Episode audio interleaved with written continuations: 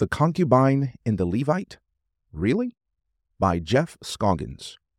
Jeff Scoggins is president of the Minnesota Conference.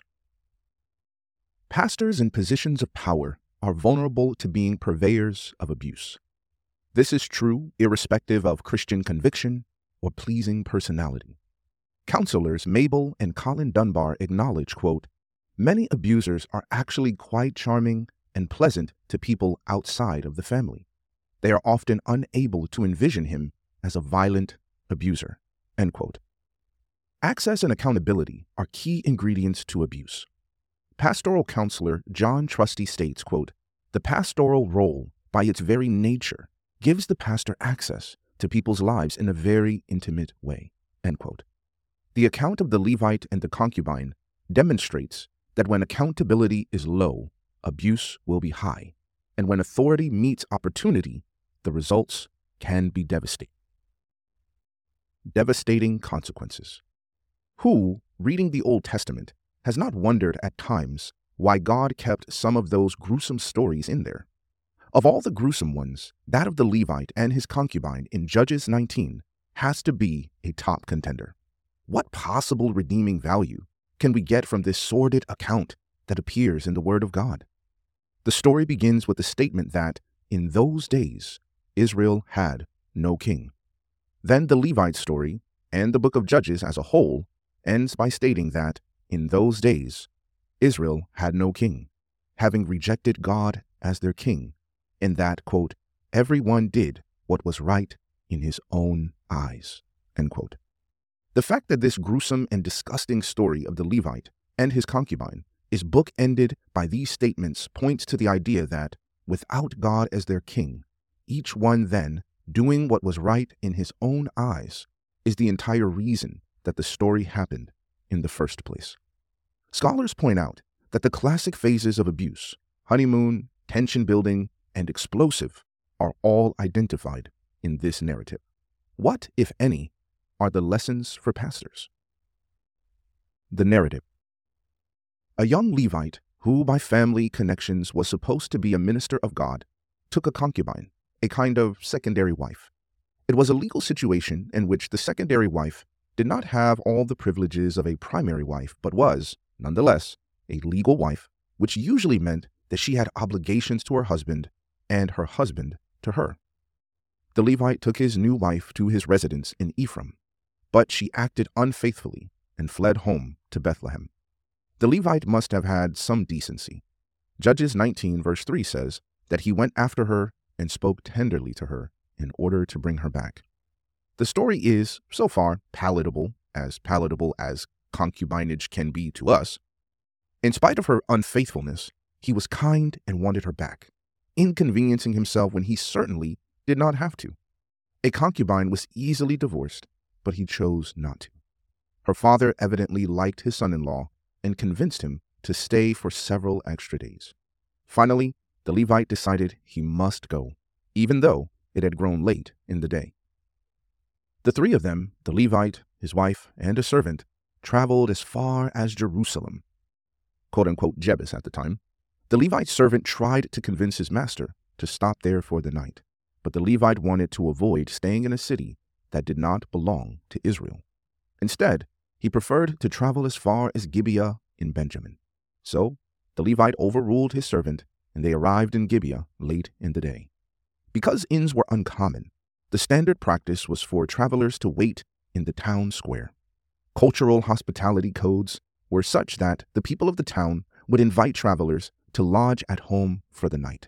Unfortunately, no one offered the travelers a place, an indication of how uncommonly degraded the inhabitants of Gibeah had become.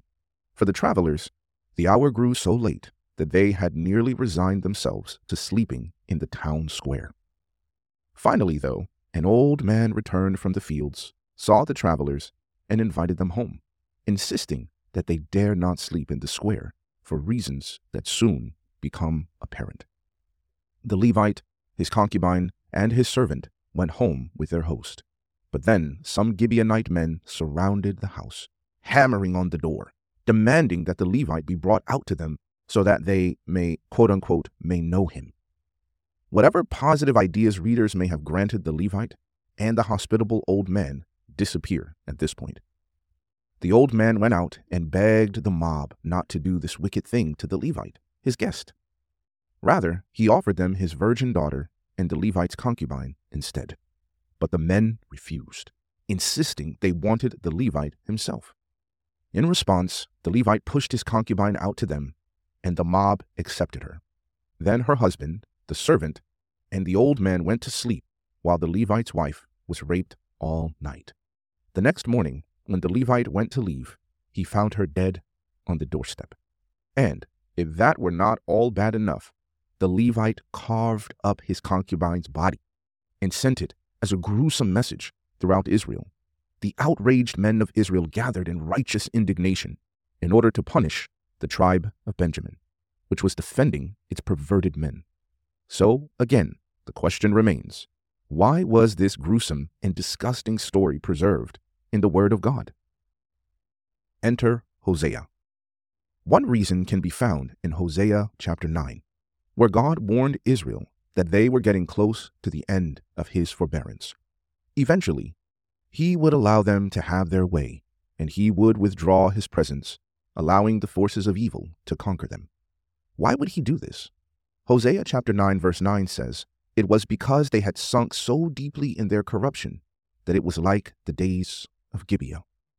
Of the 48 times the name Gibeah is used in the Old Testament, half are found in the story of the Levite and his concubine, making it the most natural allusion for Hosea's warning to Israel.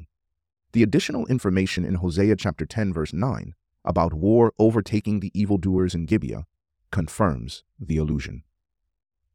Although it happened about 400 years before Hosea's time, the story of the Levite and his concubine was later used by God to illustrate the depths to which Israel had fallen. When Hosea proclaimed to Israel that they were as corrupt as Gibeah, evidently, God knew Israel would recognize the allusion. After all, who could forget such a dreadful story? In a paraphrase of Hosea chapter 10 verse 9, God was essentially saying to Israel, do you remember the story of what happened in Gibeah? How terrible that was? That is your condition today. That is how awful you have been from that day until this. And remember the result? Remember what happened to the tribe of Benjamin, how it was nearly annihilated? That is where you are headed. That is what will happen to you soon if you do not change your ways.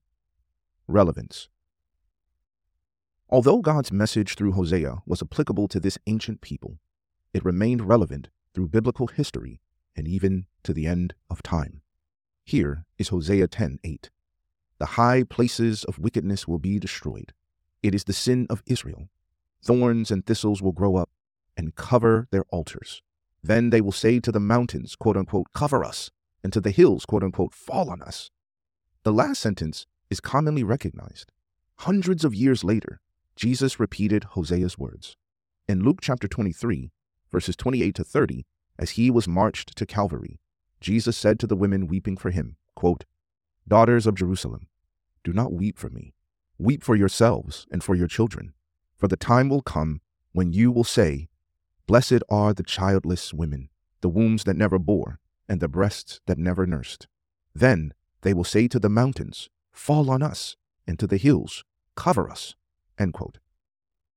Quoting Hosea, Jesus referred to what would happen to Jerusalem about 40 years later, when the Romans would destroy the city and scatter Israel. Just as Hosea himself warned Israel about the judgment that would befall them if they refused to remain faithful to their covenant relationship with God, so in his day, Jesus used Hosea's words to convey the same message, bringing along, by extension, the story of the Levite and his concubine. Returning to Hosea 10 8 and 9, quote, Then they will say to the mountains, Cover us, and to the hills, Fall on us. Since the days of Gibeah, you have sinned, O Israel, and there you have remained. Jesus alluded to the entire situation that Hosea addressed, in which Israel was still as depraved as the men of Gibeah that night. And, not accidentally, Jesus spoke these words just after the chief priests around him had cried out to Pilate, quote unquote, We have no king but Caesar.